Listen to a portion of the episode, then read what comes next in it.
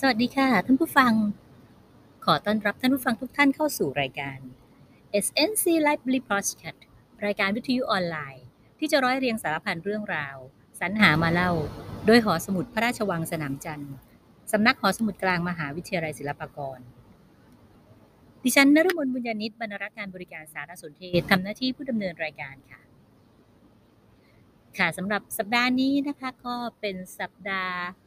รองสุดท้ายของเดือนเมษายนแล้วนะคะสำหรับสัปดาห์นี้นะคะ ท่านผู้ฟังหลาย ๆ ท่านก็อาจจะได้เห็นข่าวคราวนะคะ งานใต้ร่มพระบารมี 240 ปีกรุงรัตนโกสินทร์นะคะ ซึ่งก็เริ่มจัดไปแล้วนะคะ เมื่อวันที่ 20 แล้วก็จะสิ้นสุดงานในวัน อาทิตย์นี้นะคะก็คือวันที่ 24 เมษายนนั่นเองนะคะงานนี้ก็กระทรวงวัฒนธรรมนะคะก็เป็นโต๊ะโผงานว่างั้นนะฮะก็จะเป็นงานที่บอกว่าเที่ยววัดไหว้พระยนวังสัมผัสบรรยากาศพิพิธภัณฑ์ยามค่ำนะคะ ชมการแสดงแสงสีเสียงลิ้มรสอาหารไทยต้นตำรับเลือกซื้อผลิตภัณฑ์วัฒนธรรมและสินค้าธงฟ้าราคาประหยัดนะคะ สถานที่จัดงานก็จะมีหลายจุดด้วยกันนะคะจุดหลักๆ เลยก็คือที่พิพิธภัณฑ์สถานแห่งชาติพระนครโรงละครแห่งชาติสวนสันติใจประจักษ์ไทยกอภัยค่ะสวนสันติชัยประการนะคะกหอศิลป์ร่วมสมัยราชดำเนิน และก็พื้นที่รอบเกาะรัตนโกสินทร์นะคะสำหรับความเป็นมาของวาระครบรอบ 240 ปีกรุงรัตนโกสินทร์เนี่ยนะคะก็ต้องบอกว่านับเนื่องจากเมื่อ เสาหลักเมืองของกรุงเทพ ลงหลักตักลงในครั้งแรกเมื่อต้นกรุงรัตนโกสินทร์นั่นเองนะคะ ความเชื่อของเรื่องการลงเสาหลักเมืองนะคะก็คือในสมัยโบราณนะคะเมื่อจะตั้งบ้านเมืองขึ้นนะคะก็ ต้องมีการประกอบพิธีอันเป็นมงคลนะก็คือพิธีตั้งเสาหลักเมืองนั่นเองนะคะเพื่อให้เป็นขวัญกำลังใจให้แก่ประชาชนผู้ที่จะอยู่อาศัยในเมืองนั้นๆ เพื่อให้เกิดความมั่นใจในความมั่นคง และความเจริญของบ้านเมือง ซึ่งในเรื่องนี้นะคะสมเด็จกรมพระยาดำรงท่านได้ทรงอธิบายถึงคำว่าหลักเมืองและที่มาของการตั้งเสาหลักเมือง ดังที่ คุณสันสนีวีรศินชัยนะคะได้บันทึกบทความไว้นะคะในเรื่องเก็บจักสารสมเด็จเรื่องหลักเมืองนะคะลงในสยามรัฐนะคะสยามรัฐรายสัปดาห์นะคะโดยสมเด็จท่านได้กล่าว อธิบายถึงคำว่าหลักเมือง แล้วก็ที่มาของการตั้งเสาหลักเมืองไว้ในศาลสมเด็จนะคะก็ความว่าเรียกหลักเมืองในภาษามคตว่าโตรน หม่อมฉันเคยได้ยินแปลศัพท์โตรนอีกอย่างหนึ่งว่าเสาใต้ ในวงเล็บคือประทีปนั่นเองนะคะสมัยก่อนก็จะมีเสาใต้หรือว่าเสาประทีปนะครับในบริเวณที่สำคัญสำคัญต่างๆนะครับเพราะว่าไฟฟ้ายังไม่มีการใช้นะก็ต้องใช้เป็นใต้เป็นประทีปน้ำมันอย่างนั้นนะ ท่านอธิบายต่อไปว่านะคะแต่หลักเมืองเมืองเชียงใหม่เขาเรียกว่าหลักอินทขีน สมเด็จกรมพยานริศนั้นทรงกล่าวถึงเรื่องคำว่าอินทขีนนะคะที่ทรงได้รู้เพิ่มเติมมาก็มีความว่า ศัพท์นี้มีในมหาสมัยสูตรว่า อินทขีนขีนลังอะนะอันนี้เขียนเป็นภาษาบาลีนะคะก็อินทขีนแล้วก็ลอลิงมีมีมี รื่องหมายอยู่ด้านบนนะคะก็แปลว่าตะปูพระอินทร์ทำให้ทรงสันนิษฐานว่าน่าจะเป็นเพราะเหตุนี้เอง หลักเมืองสีเทพ ซึ่งเป็นหลักเมืองเก่าที่สุดที่พบในประเทศไทยนะคะก็มีจึงมีลักษณะเป็นรูปตะปูหัวเห็ดและสาเหตุที่ทำให้เกิดลักษณะตะปูหัวเห็ดนั้นน่ะนะคะท่านพระองค์ท่านก็ทรงสันนิษฐานต่อไปนะคะว่าน่าจะเกิดจากเดิมทีเนี่ย หลักเก่านะจะทำด้วยไม้ เวลาปักใช้วิธีตอกหัวหลักทำให้หัวหลักยู่เยินบานดุดตะปูหัวเห็ด แล้วก็เป็นธรรมเนียมมา แม้จะทำด้วยหินก็ยังทำเป็นรูปตะปูหัวเห็ด อันนี้ก็คือทรงยกตัวอย่างหลักเมืองที่ทำด้วยศิลารูปเหมือนเห็ดคือหลักเมือง ซึ่งพบที่เมืองนางรองนั่นเอง ในส่วนของหลักเมืองอะนะฮะส่วนใหญ่ก็มักทำด้วยไม้ที่มีชื่อเป็นมงคลนะคะอย่างเช่น หลักเมืองที่ของกรุงรัตนโกสินทร์เองนะคะเมื่อพระบาทสมเด็จพระพุทธยอดฟ้าจุฬาโลกมหาราชนะคะโปรดให้ย้ายราชธานีมาสถาปนา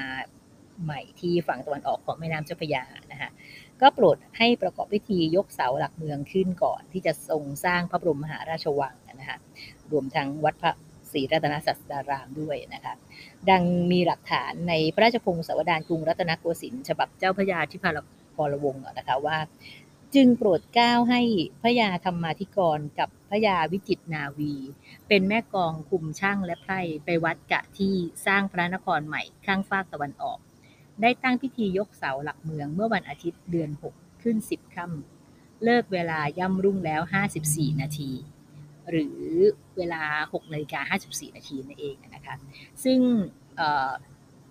ตรงกับปีขานจัตวาศกจุลศักราช 1144 ซึ่งก็ตรงกับวันจันทร์ที่ 21 เมษายน พุทธศักราช 2325 นั่นเอง ในส่วนของเสาหลักเมืองนะคะในครั้งนั้นก็ทำด้วยไม้ชัยพฤกษ์นะคะสูงพ้นจากพื้นดิน 108 นิ้ว ฝังลึกลงไปในดิน 79 นิ้ว มีขนาดเส้นผ่าศูนย์กลาง 29 นิ้วครึ่งนะคะฐานนั้นเป็นแผ่นเป็นแท่นนะคะกว้าง เส้นผ่าศูนย์กลางกละ96 นิ้วครึ่ง ปลายเสาเป็นหัวเม็ดทรงมันบรรจุดวงชะตากรุงรัตนโกสินทร์ตัวสารเป็นศาลาเครื่องไม้มุงกระเบื้อง พิธียกเสาหลักเมืองที่ปรากฏในตำราพระราชพิธีฝังหลักพระนครนะคะก็มีทั้งพิธีพุทธแล้วก็พิธีพราหมณ์ที่ ได้เลือกสรรมา แต่พิธีที่จะนำมาซึ่งความมีเป็นสิริมงคลแก่ผู้อยู่อาศัยนะคะก็แบ่งเป็นสามขั้นตอนด้วยกัน ก็คือพิธีจารึกดวงชะตาพระนคร พิธีบรรจุจารึกดวงชะตาพระนครในหลักเมือง และพิธียกเสาหลักเมือง พิธีพราหมณ์นั้นก็มีโหนหลวงเป็นผู้ผูกดวงชะตาพระนคร และจารึกลงในแผ่นทองคำทำพิธีบูชาเทวดา สังเวยสาวสารเท้าจตุโลกบาลสี่ทิศ พระโหราธิบดีเป็นผู้เชิญดวงชะตาที่จะลึกเข้าบรรจุในยอดหลักเมือง ประกาศเชิญเทวดาเข้าสถิตบนยอดหลักเมืองสำหรับพิธีพุทธนะคะในระหว่างที่ทำพิธีจารึกดวงชะตาบรรจุจารึกดวงชะตานะคะและยกเสาหลักเมือง พระสงฆ์ก็จะเจริญชัยมงคลคาถาสวดพระปริตจะตุพานราชนะคะและสวดคาถา นครฐานปริวัติทั้งกลางวันกลางคืนในส่วนเครื่องประกอบพิธีก็มีแต่สิ่งที่เป็นมงคลหรือมีความหมายในทางมงคลน,นะคะ เช่นแผ่นศิลาจารึกยันโสรถมงคลสำหรับรองเสาหลักเมือง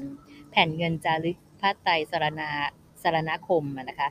สำหรับปิดปลายต้นเสาหลักเมือง และดินที่ขุดขึ้นมาจากทิศทั้ง 4 ของพระนคร ปั้นเป็นก้อน 4 ก้อนเท่าผลมะตูม สำหรับใส่ลงไปในหลุมฝังเสาหลักเมือง ซึ่งสมมุติให้มีความหมายอันเป็นมงคล เช่น ดินก้อนหนึ่งแทนปัทวีธาตุสารวัฒนะ อันมีคุณให้พระนครนี้บริบูรณ์ด้วยคามนิคม เป็นที่ประชุมประชาชนพลพาหนะ ตั้งแต่ต้นจนอวสานบางตำราว่ามีคุณให้ธัญญาหารพืชผลทั้งปวงให้ผลิตผลงามบริบูรณ์ทั่วพื้นภูมิภาคในราชอาณาเขต ดินก้อนหนึ่งก็แทนอาโปธาตุวัฒนะ อันมีคุณให้พระมหากษัตริย์เสนามาราษฎรทั้งหลายเจริญอายุวันณะสุขภละสิริสวัสดิ์มงคลทั้งปวง บางตำราว่ามีคุณให้ฝนตกต้องตามฤดูกาลเป็นอุปการแก่สรรพสิ่งธัญญาหารและพืชผลสัพพมัชชาชาติให้บริบูรณ์ทั่วพื้นพื้นภูมิภาค ดินก้อนหนึ่งก็จะแทนเตโชธาตุเดชวัฒนะ อันมีคุณให้โยธา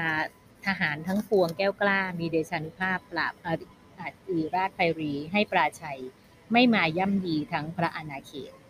ดินก้อนหนึ่งก็จะแทนวาโยธาตอลังการวัฒนะ อันมีคุณให้พระนครเจริญโภคสมบัติธนธนะธัญญาหารกสิกรรม วานิชกรรมต่างๆ บางตำรา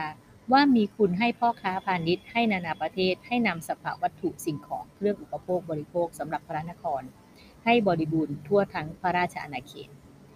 พิธีมงคลอื่นๆ อย่างเช่น การประโคมของชัยสังแตรดุริยาง ยิงปืนใหญ่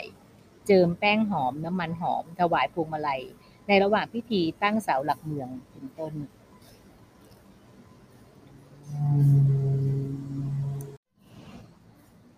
จะเห็นได้ว่านะคะทั้งพิธีแล้วก็เครื่องประกอบพิธีนะคะต่างก็ล้วนกระจัดมา แต่สิ่งที่เป็นมงคลทั้งสิ้นนะคะ ทั้งนี้ก็เพื่อเป็นการจะลงจิตใจและเพิ่มความมั่นใจในสถานที่ที่ทุกคนจะลงหลักปักฐานตั้งบ้านเรือนอยู่อาศัย เพื่อ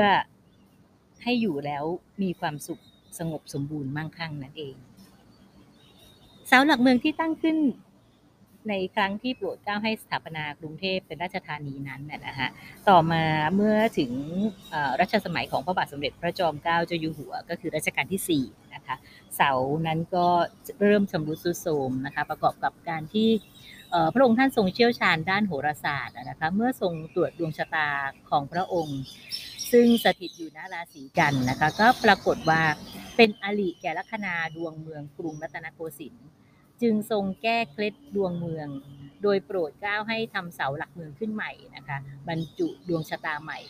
พระราชพิธีลงดวงชะตาพระนครใหม่นี้นะคะก็ประกอบขึ้นภายในพระอุโบสถวัดพระศรีรัตนสัตดารามนะคะ โดยมีพระสงฆ์ห้ารูปนะคะซึ่งมีสมเด็จพระมหาสมณเจ้ากรมพระปรมานุชิตชิโนรสนะคะเป็นประธานในการจารึกดวงชะตาเมือง ลงในแผ่นทองคำหนักหนึ่งบาท แผ่กว้างห้านิ้ว และพระยาโหราธิบดีเป็นผู้อัญเชิญมาบรรจุที่หลักเมือง ณ วันอาทิตย์เดือนหนึ่งแรมเก้าค่ำจุลศักราช 1214 นะคะ ตรงกับวันที่ 5 พฤศจิกายนพุทธศักราช 2395 นะคะ และในครั้งนั้นนะคะก็ได้โปรดให้สร้างศาลใหม่นะคะ ก็แปลงเป็นมณฑป จตุรมุกยอดปรางขึ้นนะคะอย่างที่เราเห็นในปัจจุบันนี้ ลักษณะของของตัวอาคารนะคะเป็นแบบที่เราเห็นในในปัจจุบันนี้ และเมื่อถึงปีพุทธศักราช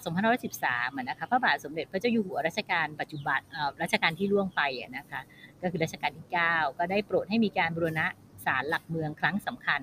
เพื่อให้เป็นศาลเทพรักษ์ อันศักดิ์สิทธิ์คู่พระมหานครนะคะในครั้งนั้นนะคะก็โปรดให้ขยายพื้นที่ศาลให้กว้างขวางขึ้น และบูรณะปฏิสังขรณ์พระมณฑปขึ้นใหม่นะคะแต่ก็ยังคงลักษณะเดิมคือเป็นมณฑปจตุรมุขยอดปราง เมื่อบูรณะปฏิสังขรณ์แล้วเสร็จนะครับก็ทรงเสด็จพร้อมด้วยสมเด็จพระนางเจ้าพระบรมราชินีนาถนะคะ เสด็จพระราชดำเนินไปทรงประกอบพิธีบวงสรวงสมโพธิเมื่อวันจันทร์ที่ 6 เมษายน พุทธศักราช2513 นะคะ ก็เรียกว่าพระราชพิธีสังเวยสมโพธิพระหลักเมืองนะคะ ต่อมานะคะในในคราวฉลองสมโพธิกรุงรัตนโกสินทร์ 200 ปีนะคะ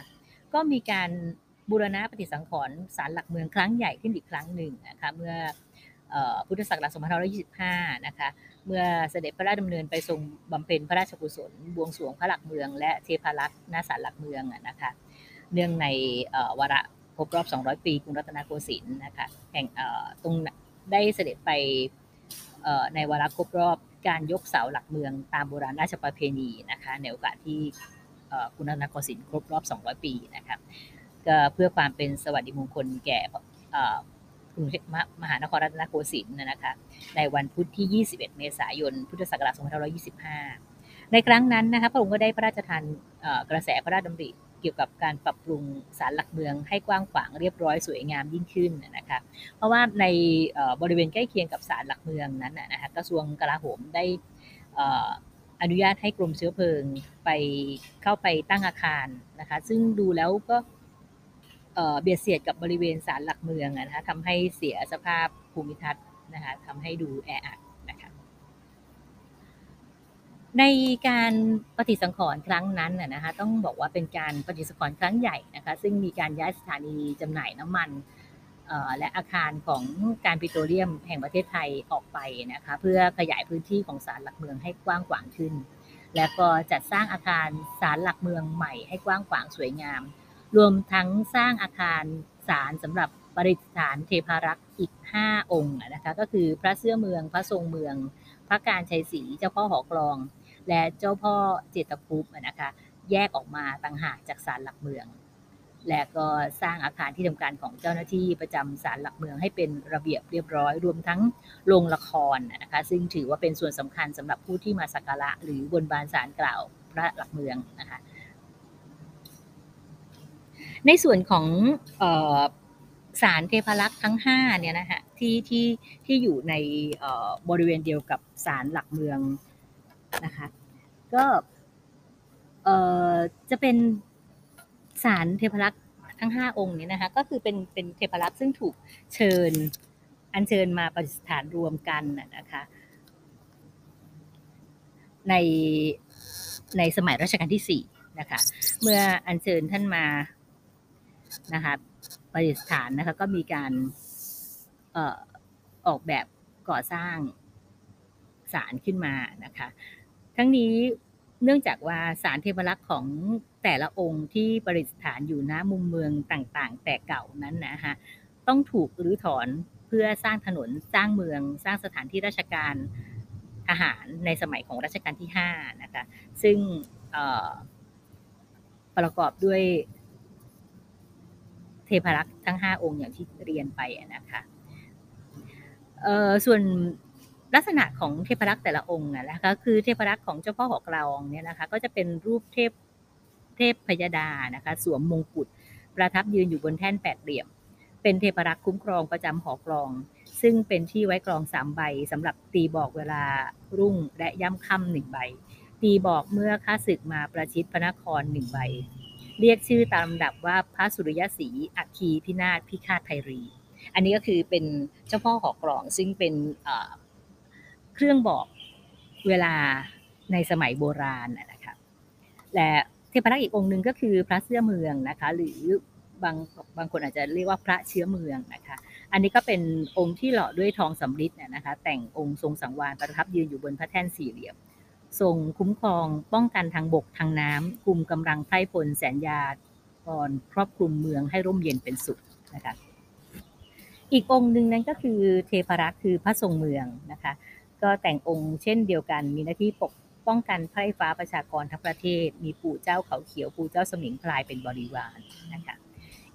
องค์ที่สี่นะคะก็คือเทพรักษ์ประการชัยศรีนะคะก็หล่อด้วยทองสำริดเดิมรมสีดำแต่ เดี๋ยวนี้ก็ได้ปิดทองทับหมดทั้งองค์แล้วนะคะ ประทับยืนอยู่บนหลังนกแสก ตามตำนานนั้นเล่าว่าพระการนี้เป็นบริวารของพระยมนะคะ ในมือถือเชือกบาทสำหรับคล้องมนุษย์ผู้ถึงคาดตามบัญชาของพระยมในเวลากลางคืน จึงเป็นคติสืบมานะคะว่าถ้าได้ยินเสียงนกแสกร้องในเวลากลางคืนนั้นห้ามทักเพราะเชื่อว่าพระการกำลังออกล่ามนุษย์ผู้ทำบาป ดังนั้นพระการจึงมีหน้าที่ป้องกันไม่ให้ผู้คนทำชั่ว ป้องกันความเจ็บไข้ด้วยนะคะ และ เทพรักษ์องค์สุดท้ายนั่นก็คือเจ้าพ่อจิตคุนะคะเทพรักษ์องค์นี้นั่นก็สลักด้วยไม้แต่ปิดทองทั้งองค์นะคะ มือซ้ายถือใบลาน อัครสันธานาสำหรับจดจำความชั่วร้ายของชาวเมืองที่ตายไป และมีหน้าที่อ่านประวัติของผู้ตาย พระการและพระเจตคุปนั้นเป็นบริวารของพระยมทั้งสององค์นะคะนอกจากนั้นนะคะในบริเวณถัดไปนะคะในบริเวณใกล้เคียงกันนะก็ยังมี ที่บริเวณมุมกำแพงของศาลนะคะก็จะเห็นว่ามีที่เผากระดาษนะคะซึ่งเป็นเป็นสิ่งที่สร้างขึ้นมาใหม่นะคะสำหรับให้คนจีนนั้นเผากระดาษส่งอุทิศส่วนกุศลไปให้บรรพบุรุษที่ร่วงลับนะคะหลังจากที่ทำบุญแล้วนะคะอันนั้นก็เป็นความเชื่อความศรัทธาของชาวไทยเรานะคะรวมทั้งชาวไทยเชื้อสายจีนที่อยู่ในประเทศไทยของเราด้วยนะคะอันนี้ก็จะเป็นเรื่องราวของเสาหลักเมืองนะคะซึ่งเป็นที่มาของวันที่ 21 เมษายนนะคะซึ่ง กำหนดให้เป็นวันที่ครบรอบวันสถาปนากรุงรัตนโกสินทร์ซึ่งทางกรุงเทพมหานครนั้นก็ยังกำลังจัดงานอยู่ขณะนี้นั่นเองนะคะก็ยังมีเวลาเวลานะคะพรุ่งนี้ก็ยังไปเที่ยวชมงานกันได้อยู่นะคะก็แนะนำให้ไปตั้งหลักที่พิพิธภัณฑ์สถานแห่งชาตินะคะซึ่งในช่วงเย็นค่ำนั้นก็จะมีพิพิธภัณฑ์ยามค่ำคืนนะคะซึ่งเป็นอีกหนึ่งบรรยากาศนะคะปกติเราจะไปพิพิธภัณฑ์ในเวลากลางวันนะคะก็ในงานนี้ก็เป็นพิพิธภัณฑ์ยามกลางคืน ก็ไปเยี่ยมชมอีกบรรยากาศหนึ่งนะคะค่ะ